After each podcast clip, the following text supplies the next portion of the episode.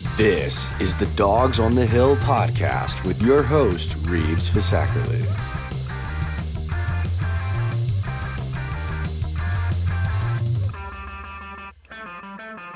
Good morning, good afternoon, good evening. Thank you so much for tuning in to this new installment of the Dogs on the Hill podcast. I'm your host, Reeves Fisackerly. Today is Monday, March 20th, and we got some college basketball to talk about. The NCAA tournament has just completed the round of 64 and the round of 32, and we have our Sweet 16 for the 2023 NCAA men's tournament that we'll start to see play this upcoming weekend. In the South, we have Alabama, San Diego State, and Creighton, Princeton. In the Midwest, Houston, Miami, and Xavier, Texas. In the East, Florida Atlantic and Tennessee, Kansas State and Michigan State. And lastly, in the West, Arkansas, UConn, and Gonzaga, UCLA. This year, only two teams who are number one seeds will make the Sweet 16 Alabama and Houston. Purdue loses to FDU in the round of 64, and Kansas loses to Arkansas by one point in the round of 32. Only two two seeds make the Sweet 16. Arizona lost in a massive upset to Princeton and Marquette lost in the round of 32 to Michigan State. 16 seed Fairleigh Dickinson FDU defeats Purdue in the first round of the tournament 63 to 58. I've been hearing the talk that asks the question is FDU's win over Purdue the biggest upset in men's basketball history or recent history, let's leave it at that, is FDU's win over Purdue finally the one that we say tops University of Maryland Baltimore campus, UMBC, over Virginia in 2018? And for me, this is an obvious answer. Of course not. No, absolutely not. We look at this UMBC win that happened five years ago now. UMBC was the number 64 seed, playing Virginia, the number one overall seed. And not only did UMBC win, they won by 20 points. That game was tied at halftime, and then UMBC scored 53 points in the second half compared to Virginia's 54 in the entire game when you look at FDU Purdue, yes, that game was also very close at halftime. FDU was leading 32 to 31, and then the final score 63 to 58. That's a solid win. You win by 5 points as a 16 seed over a number 1 seed. That's still a big upset. I mean, it's the 16th seed that beat the 1 seed. So, is it one of the biggest upsets of all time? Yes, I would I think that is very fair to say. Is it the biggest? No. UMBC won by 20 points over the number one seed in the entire tournament. Purdue is a team that I heard many analysts say could very well be the first number one seed to lose.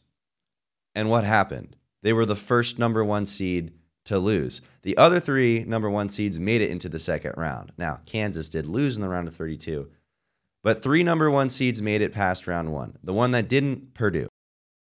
I don't think that this win can surpass the UMBC win because when a person asks if any new big upset win is the biggest in men's college basketball tournament history, without fail, UMBC Virginia is thrown into the conversation.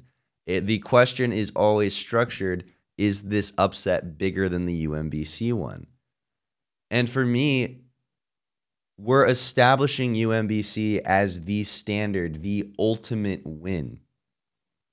And because that narrative still exists, no, it, it's not. It was a 20 point win from the 64 seed over the number one seed.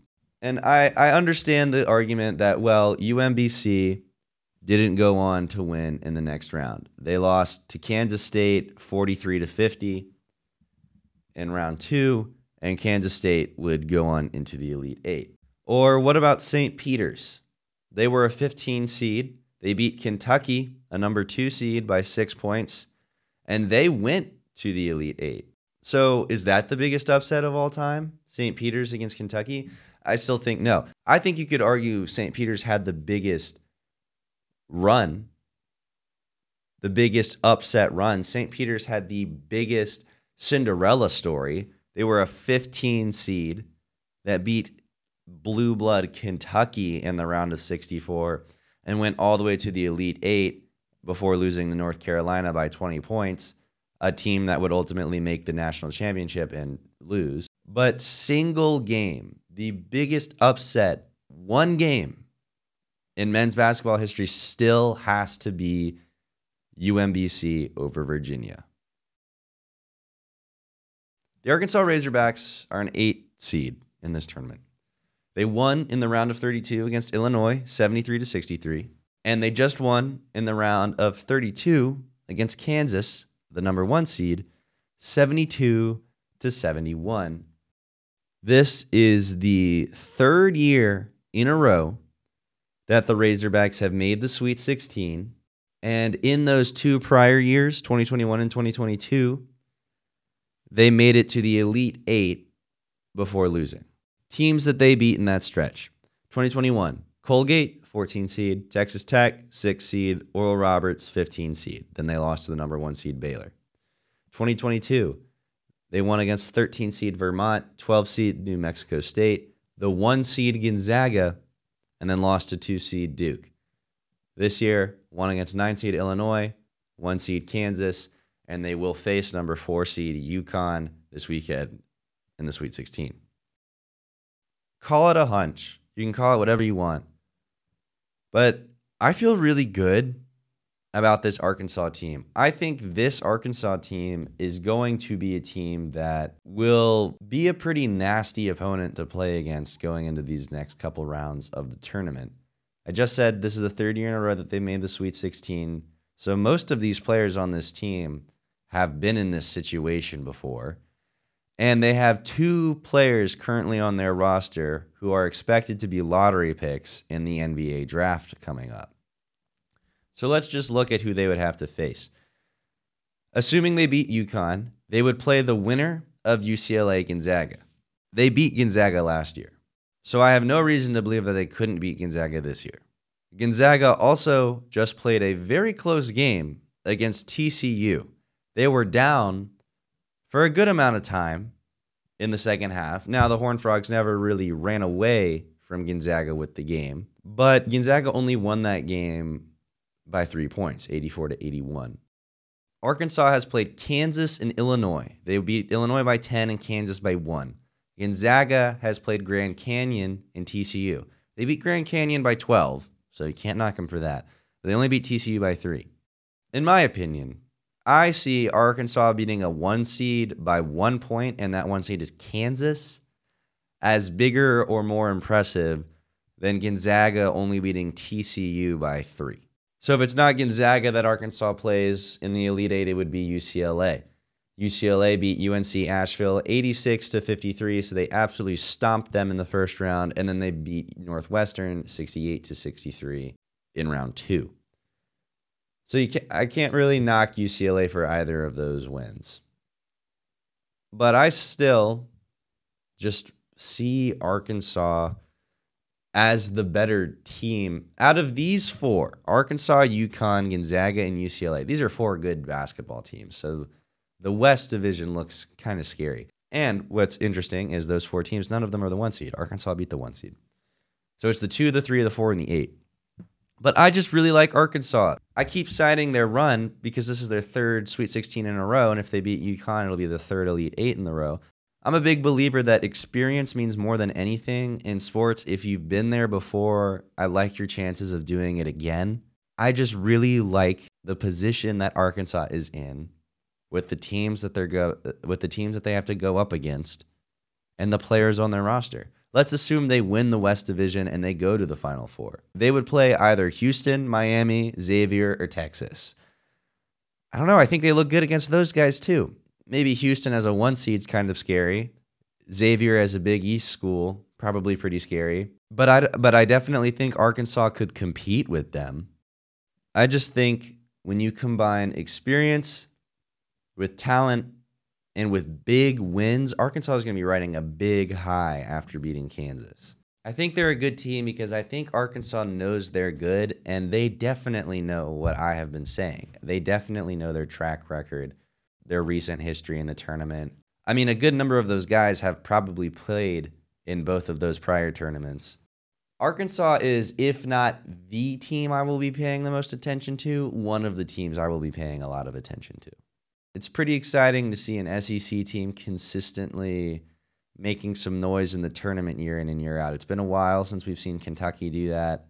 Alabama looks to be pretty scary. Tennessee is still alive. But watch out for those hogs. Eight seed, you might think that they come out of nowhere, but the hogs have been playing well for the last couple of years, and I don't see it stopping this year. Speaking of upsets, there were a lot of them this year. And I don't want to cover all of them because, well, there were a lot of them. But one of the biggest ones to me is not FDU over Purdue. It's not Furman over Virginia, which, by the way, can I just comment? I feel like Virginia has one of two options in these tournaments. They either lose before the Sweet 16 or they win the whole tournament. They lost to UMBC, they lost to Ohio, they lost to Furman, but they won the whole thing in 2019. Regardless, the biggest upset to me is Princeton over Arizona, the 15 seed over the 2 seed. Princeton's now in the Sweet 16. They beat Missouri, and they will face Creighton in the Sweet 16. I created a spreadsheet where I plugged in some statistical rankings for all at the time 68 when the play-ins hadn't occurred yet teams in the tournament and the stats that I looked at were points per game, field goal percentage, points allowed per game, rebounds, and blocks. Just five pretty standard stats. I got all the numbers from ESPN's stat page.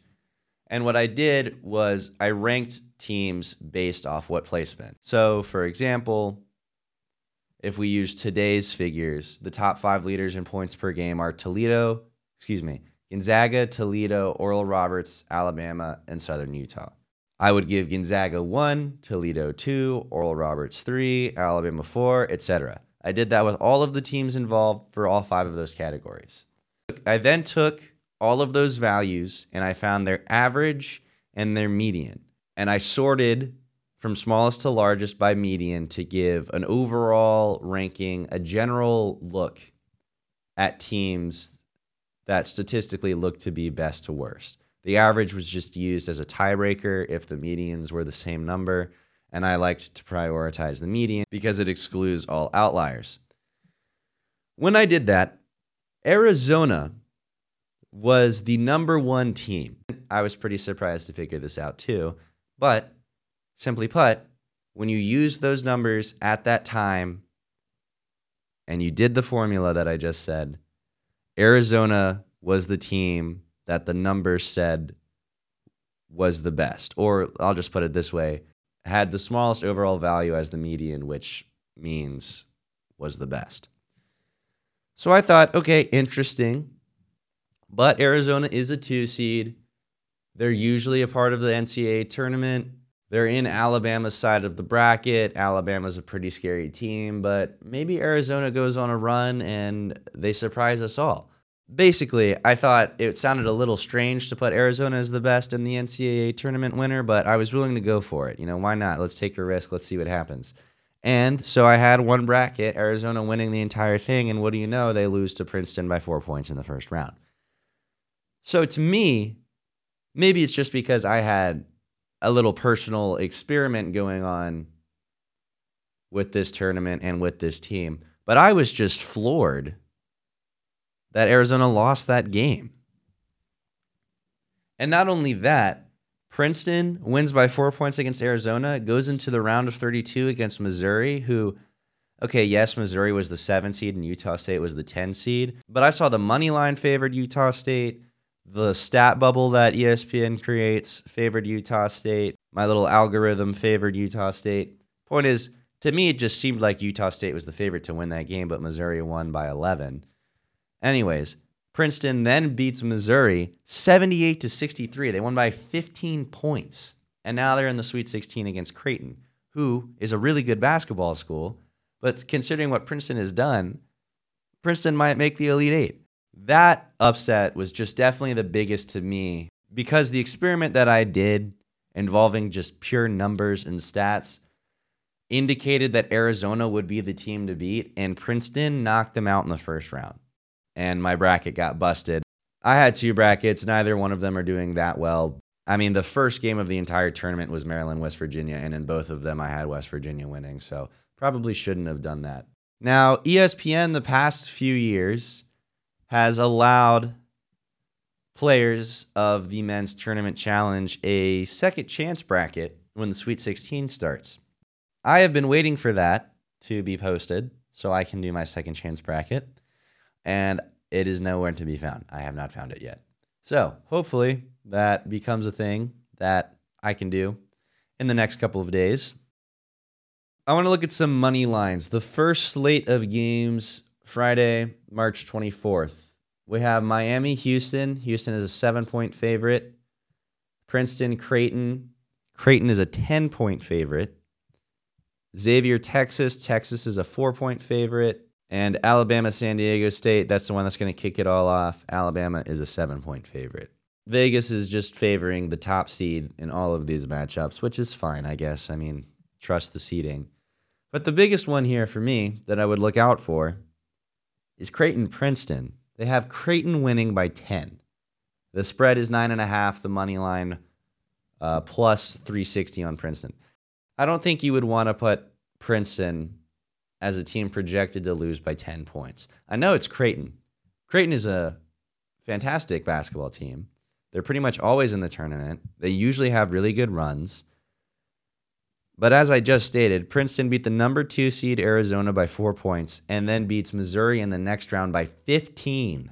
I still would think Creighton would win this game but by 10 points. Don't count Princeton out. I think this could be a one, two, three point game. Definitely go against the spread here. Creighton by 10 against a Princeton team that is just on a tear right now. For them to be a 10 point underdog is just crazy to me. Creighton is probably the best of those three teams, but 10 point underdog, I don't like that. I would definitely go against the spread. And as I'm looking at the schedule now, I realize I was just totally wrong. There's a whole day before that. I thought it was Friday, Saturday. It's not. Sweet 16 is Thursday, Friday. So, Thursday, March 23rd, we have Michigan State, Kansas State. This is interesting. Michigan State is the seven seed, Kansas State is the three, st- three seed, and the spread is Michigan State by one. So, Arkansas, UConn. UConn is a three and a half point favorite. Florida Atlantic, Tennessee. Tennessee is five and a half point. Gonzaga, UCLA. UCLA is a one and a half point favorite. I definitely think the most interesting spread here is Michigan State over Kansas State. I know it's one point, but it's still the underdog. Uh, ESPN's matchup predictor is 50.3% in favor of Kansas State and 49.7% in favor of Michigan State. So that looks like to be a pretty even game. UConn, Arkansas, the numbers are favoring UConn. 66 to 34 is the ESPN Analytics matchup predictor. Spread three and a half for UConn. The money line minus 175 UConn. But I'm high on the hogs right now, so I'm I'm taking the hogs. Tennessee FAU heavily favors Tennessee, 84.5% on the matchup predictor. Money line is minus 240. I think, yeah, I think Tennessee definitely wins that. But the one that I'm most interested in, Gonzaga, UCLA, three seed, two seed. Both of these teams have made a lot of noise in the tournament in the last few years. I would definitely say these are two basketball powerhouses in the current men's basketball world, most definitely. UCLA is a one and a half point favorite. The money line is minus 120. Matchup predictor 65.9% favor of UCLA, 34.1 in favor of Gonzaga. I think this could be a Gonzaga upset. I do. I think we could see an Arkansas Gonzaga rematch this year in the Elite Eight. Maybe I just really want that to happen, so I'm channeling it. But this is going to be a really good game. Gonzaga UCLA, I, I anticipate will be a very good game. Before I sign off, I do want to hit some NFL news just very briefly. I want to talk about the state of the Tampa Bay Buccaneers because that team looks to be in some trouble. 2020 season, first year Brady's a buck, comes in, wins the Super Bowl. Incredible year. So much fun to watch. Loved it. 2021, really good team, much better regular season than the year prior, one of the best offenses in the league. Lose in the second round to the Los Angeles Rams on a last minute play, like down to the wire. And the Rams ended up winning the Super Bowl. 2022, I don't know what happened to this team. Wow. It was bad. Losing record, make the playoffs as a division winner, get I mean, pretty get they get beat pretty bad by the Cowboys in the first round. And that's that. Brady retires. So the Buccaneers are looking for a quarterback. I talked about the possibility of Leonard Fournette being cut. It's officially happened. Leonard Fournette has been cut. Tight end Cameron Brate. I don't know if they're saying he's been cut. To my understanding, he's just not re signing, but he is leaving the team in free agency. So they're they're down a QB. They're down their starting running back. They're down. I don't know if you want to say they're starting tight end, but in my opinion, most definitely their number one tight end. And what have they do? What have they done to replace them? Nothing for Brate, nothing for Fournette, but they did sign a quarterback. Tampa Bay Buccaneers signed Baker Mayfield on a one-year deal worth about eight million dollars. Not guaranteed, but that's the total worth of that contract. That surprises me not on the Buccaneers side of things. They definitely needed a quarterback. The only quarterback that they had on roster was Kyle Trask, and I've brought this up so many times on this show. I wasn't super high on Kyle Trask, and it sounded like management was not that high on him either. But I didn't expect them to bring in Baker Mayfield because I didn't expect the Rams to let Baker Mayfield go. It was I was under the impression that Baker Mayfield and Sean McVay got along really well.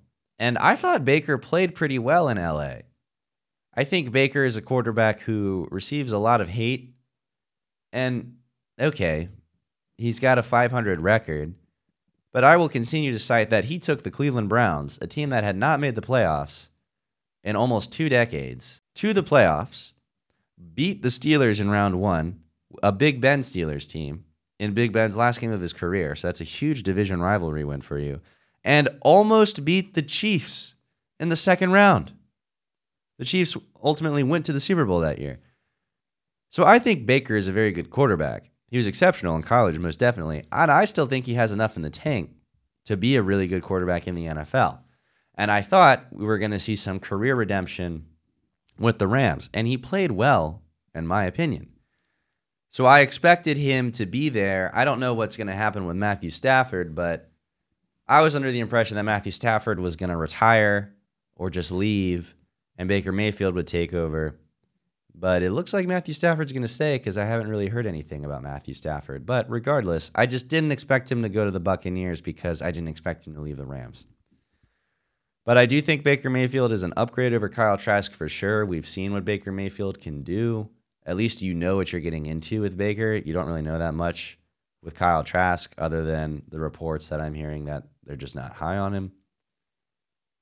So the Buccaneers lineup essentially looks like Baker Mayfield at QB, and then you have Mike Evans, Chris Godwin.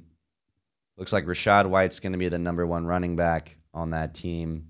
And then as for your offensive line, that was a problem this past season, protecting Brady, which is definitely not a problem that you want to have. That's a pretty horrible problem to have.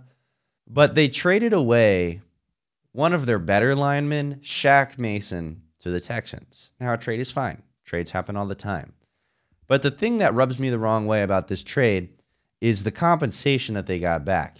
the Bucs traded Shaq Mason and a seventh round pick to the Texans in exchange for a sixth round pick. For me, that easily is a win for the Texans. They gave up nothing for a quality lineman, and they even got random draft capital for it too. Now, I hear you say, "Oh, it's a seventh round pick." Yeah, but it this was not a one for one. I mean, I still would not have liked this deal if it was Shaq Mason for a sixth.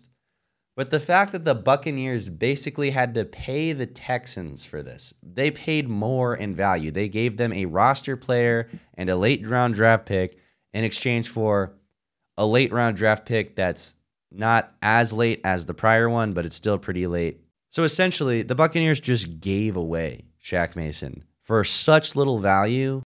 I'm not a fan of that. I'm really not. I don't know what the Bucs are doing right now. I have no idea what the thought process is. More people are walking out the door than are coming in. And when those players leave, there's almost nothing in return. Brady retired. Fournette cut. Brate cut. That's three players right there. You got nothing for. And then Shaq Mason, sure, you got a sixth round pick in return, but you gave away a seventh for it. You just basically did a pick swap that's so late in the draft it doesn't really mean anything. And now one of your better offensive linemen's not on the team anymore. So I have no idea what the Buccaneers' plan is. They're definitely not going to be a playoff team. I don't want to say for a long time, so I'll just focus on the current. They're not going to be a playoff team this year. And I would be surprised if they were the following year. In their division, they have the Panthers, the Saints, and the Falcons. The NFC South was terrible last year. We know that. But I think the Saints are easily the favorite to win that division now. They definitely have the best quarterback in that division. It's just crazy to me how the Bucs went from Super Bowl contender to or excuse me, they went from a Super Bowl winner to a better regular season team, solid postseason, just kind of an unfortunate last minute loss to the worst offense probably in the entire league last year to now virtually no offense. The line took a hit, the running back took a hit, tight ends took a hit, Quarterback took a hit. I don't know what's going on. I really don't know what's going on. There's nothing comforting that I could say to a Buccaneers fan right now. And I'm sorry, that sounds grim, but I don't think there's anything to get excited about with this Bucs team. They still have Mike Evans and Chris Godwin, so that's cool, I guess. But they had them before, and the Bucs were still bad. I'm thinking like pre Brady, Jameis Winston era. That was not a good Buccaneers team. That defense was phenomenal. That defense was really good. And they had players like Evans and Godwin. But that team didn't win. And I feel like this, whatever the Buccaneers look like by the time the preseason and the regular season starts, it's not going to be a very attractive roster. If we're going to set an over under of eight and a half for wins, it's definitely going to be under. They're most definitely going to have a. They went eight and nine this year. They're definitely going to have a worse record than that. I I think the Bucs are going to be a five or six win team at best. That is going to do it for this installment of the Dogs on the Hill podcast. Thank you so much for tuning in. Got a lot of basketball to watch at the end of this week. Still patrolling some news cycles in the NFL, NHL, everything. I will keep you informed. And I hope to have you back next time.